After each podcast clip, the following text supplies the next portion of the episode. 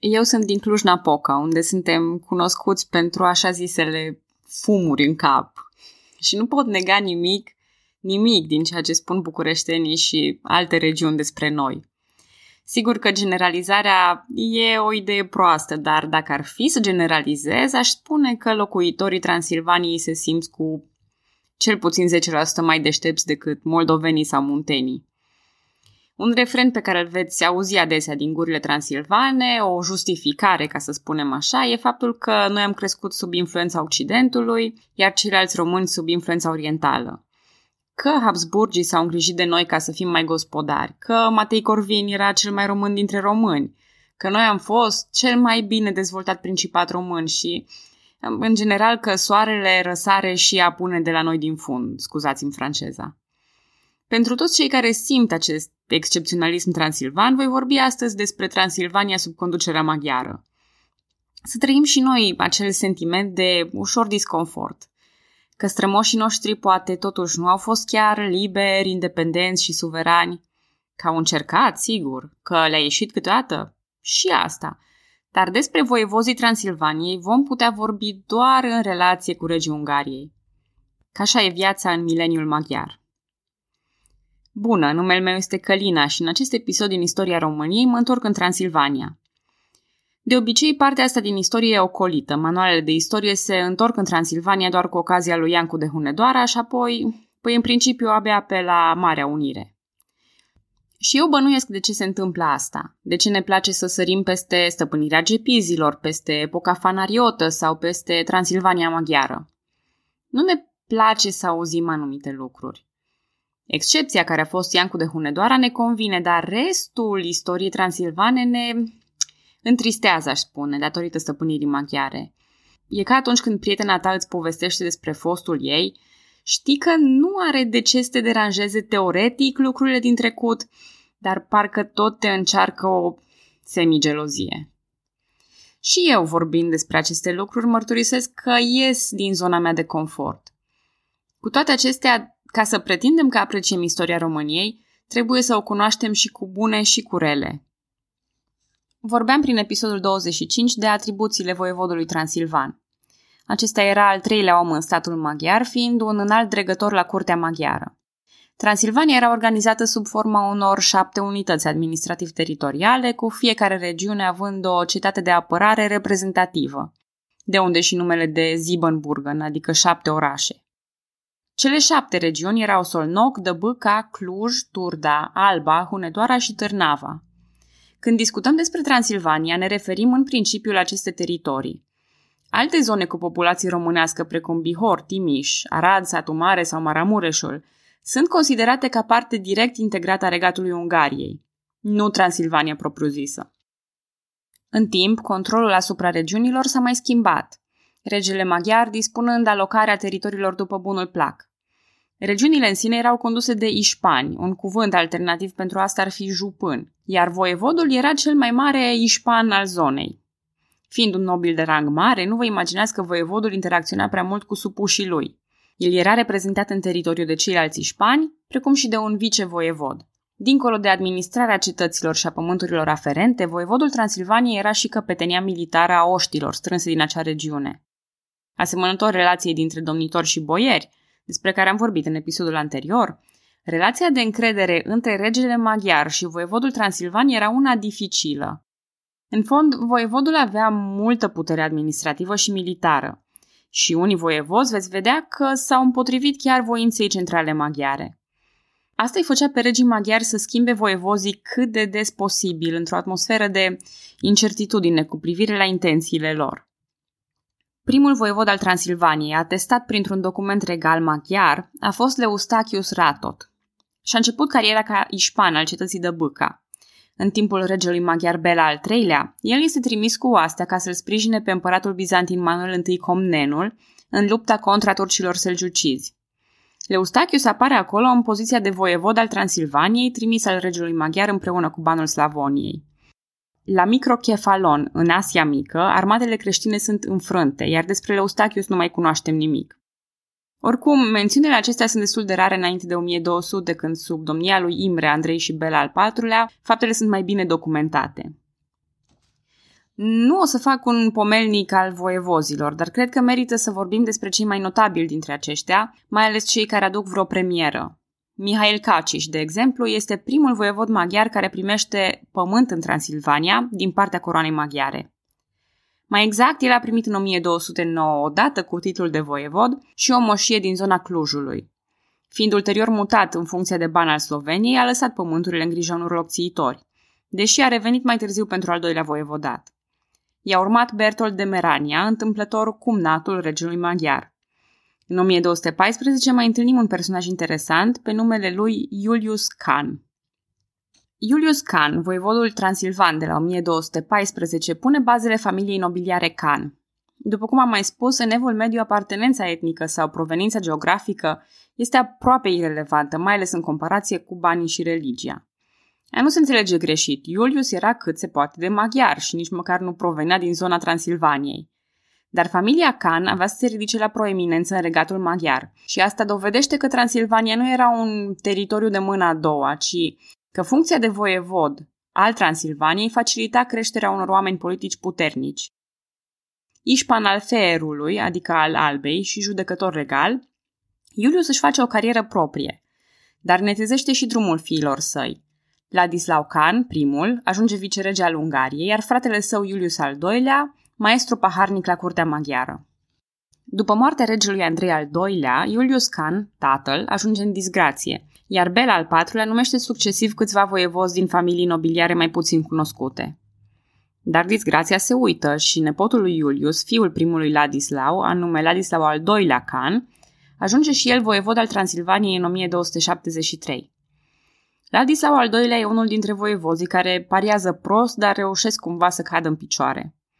El ajunge să se implice în neînțelegerea dintre Bela al IV-lea și fiul său Ștefan, care vrea să guverneze Transilvania independent. Inițial un suporter al lui Ștefan, Ladislau al doilea trădează, se alătură lui Bela și e învins de armata lui Ștefan la Deva. În coronarea lui Ștefan îl aruncă în disgrație, dar Ștefan însuși moare subit, după doar vreo doi ani de domnie. În 1275, după un interludiu complicat, în care Nicolas Gherghie și Matei Cioc au domnit alternativ, Ladislau al II-lea revine la conducerea Transilvaniei. Apropo, sper că nu mă celeresc prea tare pronunția cuvintelor și numelor în limba maghiară.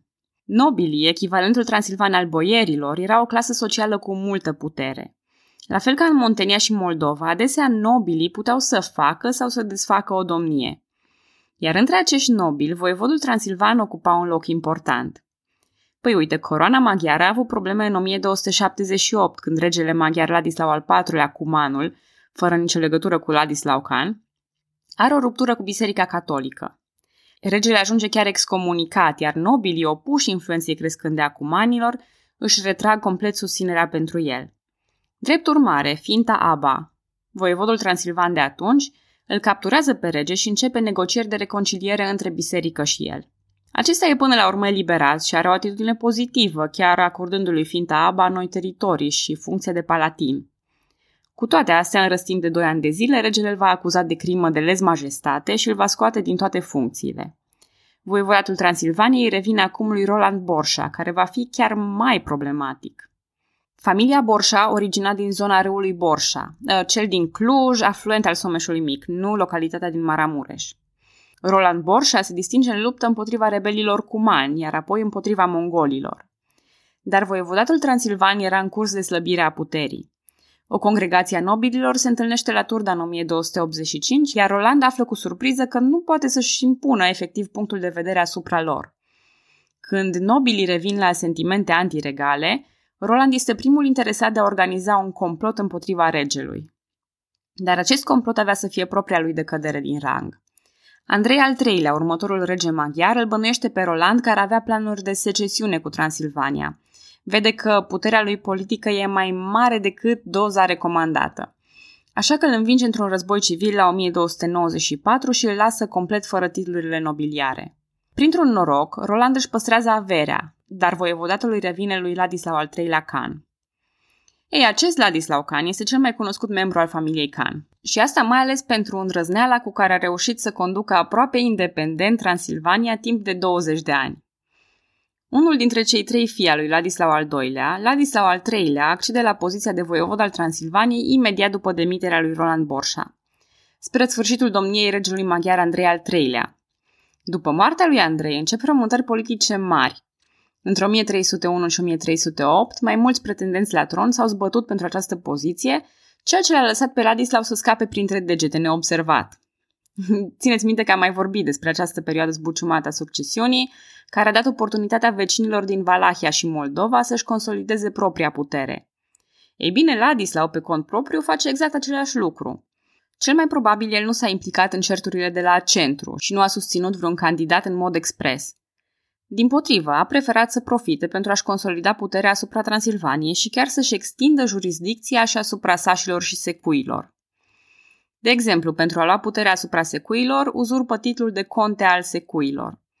A ocupat mina de argint de la Rodna și a cucerit pământuri în zona Aradului și în două mici provincii din Ungaria de astăzi. În 1306, el refuză să recunoască autoritatea noului rege maghiar, Carol Robert. Da, da, acel Carol Robert care va lua bătaie la Posada. Apropo, nici Carol nu e tocmai încă 100% rege, dar e susținut de papă, așa că Ladislau de fapt încerca aceeași tactică de a amâna să susțină vreun candidat până când e sigur. De altfel, soarta îi va aduce această siguranță când Otto al Ungariei, rivalul la tron al lui Carol, vizitează Transilvania. Ladislau Khan își joacă atunci cărțile după cum urmează. Îl capturează pe Otto, care venise acolo cu un obiect prețios, coroana maghiară. Pe Otto îl predă lui Carol, dar păstrează coroana în mâinile sale, efectiv a confiscat-o. Totuși, jocurile lui Khan nu funcționează până la nesfârșit. Având legitimitatea oarecum rezolvată, Carol Robert îl constrânge pe Ladislau să renunțe la titlurile uzurpate. Ladislau renunță la titlurile de conte de Bistrița și al secuilor și la influența asupra Sibiului, returnează coroana maghiară și apoi îl recunoaște într-un final pe Carol ca suzeran și rege legitim. Ce bine când totul se termină în armonie! Ladislau Khan și regele maghiar erau acum pe deplin mulțumiți, fiecare cu titlul și puterea lui, iar instituțiile maghiare funcționau din nou ca unse. Asta până la moartea lui Ladislau. În 1315, fiul lui, tot Ladislau, dar al patrulea, se declară singur voievod al Transilvaniei. Știu, sunt foarte mulți Ladislau. Uh, el va fi chiar mai obraznic decât tatăl lui, deși nu atât de longeviv. Apropo, când spun că s-a declarat singur voievod, mă refer la faptul că regele maghiar a numit alt voievod, pe Nicolas Poc. Însă lucrurile erau destul de incerte în materie de legitimitate la coroana maghiară, așa că un alt nobil, un ginere al familiei Borșa, îl învinge pe Poc, forțându-l pe rege să numească alt voievod. Acesta, Thomas Seceni, asediază și capturează fortăreața de la Ciceu a rebelilor din familia Khan.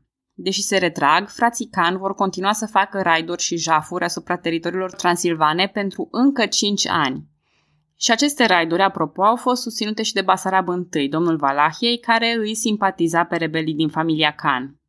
Dar perioada de quasi-anarhie din Ungaria se încheie cu accederea la tron a lui Ludovic cel Mare. El îi sprijinea pe cei din familia Lacfi. Din 1344 și până în 1376, titlul de voievod al Transilvaniei trece prin câțiva membri ai familiei Lacfi, inclusiv Ștefan și Andrei, despre care am mai vorbit în alte episoade. Pentru că au fost mult mai cuminți decât Ladislau Khan, ei au primit de bunăvoie de la rege și titlurile de Ișpan de Arad, chiar și cel de conte al secuilor.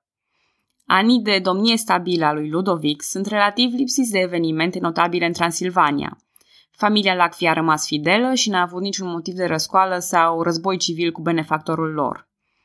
În interregnumul care urmează, până la stabilirea lui Sigismund ca rege și voievozii sunt schimbați ca șosetele, în oglindă cu schimbarea regilor maghiari. Da, da, acel Sigismund de Luxemburg.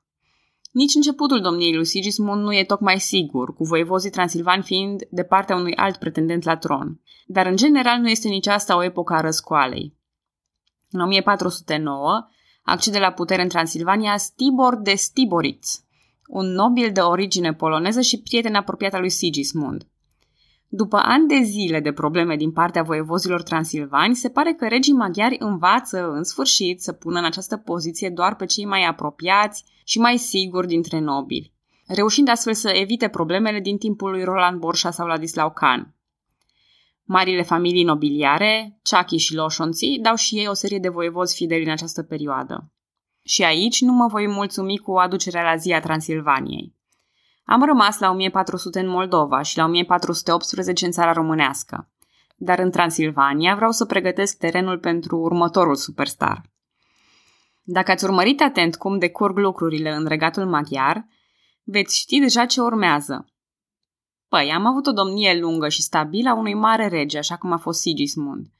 Și-au urmat apoi două domnii scurte și incerte ale lui Albert și Ladislau al V-lea, din nou fără nicio legătură cu familia Khan al Ladislau. Ei au aparținut casei Habsburg. Acum, conform contemporanilor, Ladislau a fost otrăvit, dar analiza scheletului său arată că a murit de ciumă bubonică sau leucemie. Oricum ar fi fost, coroana maghiară era din nou în pericol, iar nobilii au ales de această dată să evite o nouă serie de lupte la tron. Cu susținerea papei, au oferit atunci coroana lui Vladislav al III-lea, tânărul rege al Poloniei, care va ocupa ambele tronuri până în 1444. Cunoscut și sub numele de Vladislav de la Varna, vom vedea mai încolo de ce, Vladislav are trei mari probleme. 1. Are doar 18 ani. 2. Nu se prea pricepe bine la treburile interne ale Ungariei. 3. Ungaria se află periculos de aproape de zona de influență otomană, iar conflictele militare cu otomanii sunt absolut inevitabile. Păi să vedem, cine va profita de pe urma numirii noului rege? Eu pariez pe un nobil relativ tânăr, bun cunoscător al mecanismelor maghiare interne. Dacă se poate, ar fi bine să fie și un cavaler experimentat. Preferabil să fie crescut în umbra unui mare lider precum Sigismund. Să fie nobil și căsătorit cu o femeie nobilă dintr-o familie bună. Să aibă proprietăți, bani, influență, să fie un om puternic, să-i se supună lui Vladislav, nu să pornească vreo răzmeriță neinspirată. Să vrea să acumuleze mai multă putere, dar să o facă inteligent, fără a trezi suspiciuni. Cam așa văd eu lucrurile. O astfel de persoană ar profita cel mai mult de pe urma noilor situații politice. Dar unde se va găsi așa ceva? Unde? A, l-am găsit. La Hunedoara, în familia Huniazilor. Iar numele lui este Iancu. Însă despre Iancu vorbim pe larg mai târziu. Înainte de a încheia episodul de astăzi, vreau să fac un scurt tur prin restul politicii. Înainte lui Ludovic de Anjou, existau adunări generale ale fiecărei stări transilvane. Sașii, secuii și românii. Componenta etnică era foarte puternică, așa că de la bun început, aceste adunări au primit denumirea de Uniuni ale Națiunilor. Dar în 1366, un decret regal încheie reprezentativitatea românilor, declarați schismatici din cauza ortodoxiei lor. Astfel, românii din Transilvania nu mai erau reprezentați politic, iar deciziile se luau în Uniunea celor trei națiuni, nobilii maghiari, sașii și secuii. Practic, nu mai aveau niciun cuvânt de zis. Ca unele familii să fie recunoscute, ei declară credința catolică și se maghiarizează dreptat. Se ajunge ca maghiar și nobil să fie concepte aproape echivalente. În episodul anterior am vorbit despre acea lege românească nescrisă, aplicată în țara românească și în Moldova. Deloc surprinzător, același tip de lege nescrisă e aplicată și comunităților românești, dar intervine treptat și legislația maghiară pe calea nobililor sau a cnejilor aserviți. Față de Muntenia și Moldova, putem vorbi despre o oarecare dezvoltare adusă în principiu de Saș, care organizează breslele de meserii. Cu toate acestea, breslele sunt închise românilor. Sașii se ocupau și cu negustoria, dreptul sau erau chiar profesori. În Transilvania sunt productive minele de fier, aur, argint și cupru, dar totuși 90% din populație se ocupă exclusiv cu agricultura.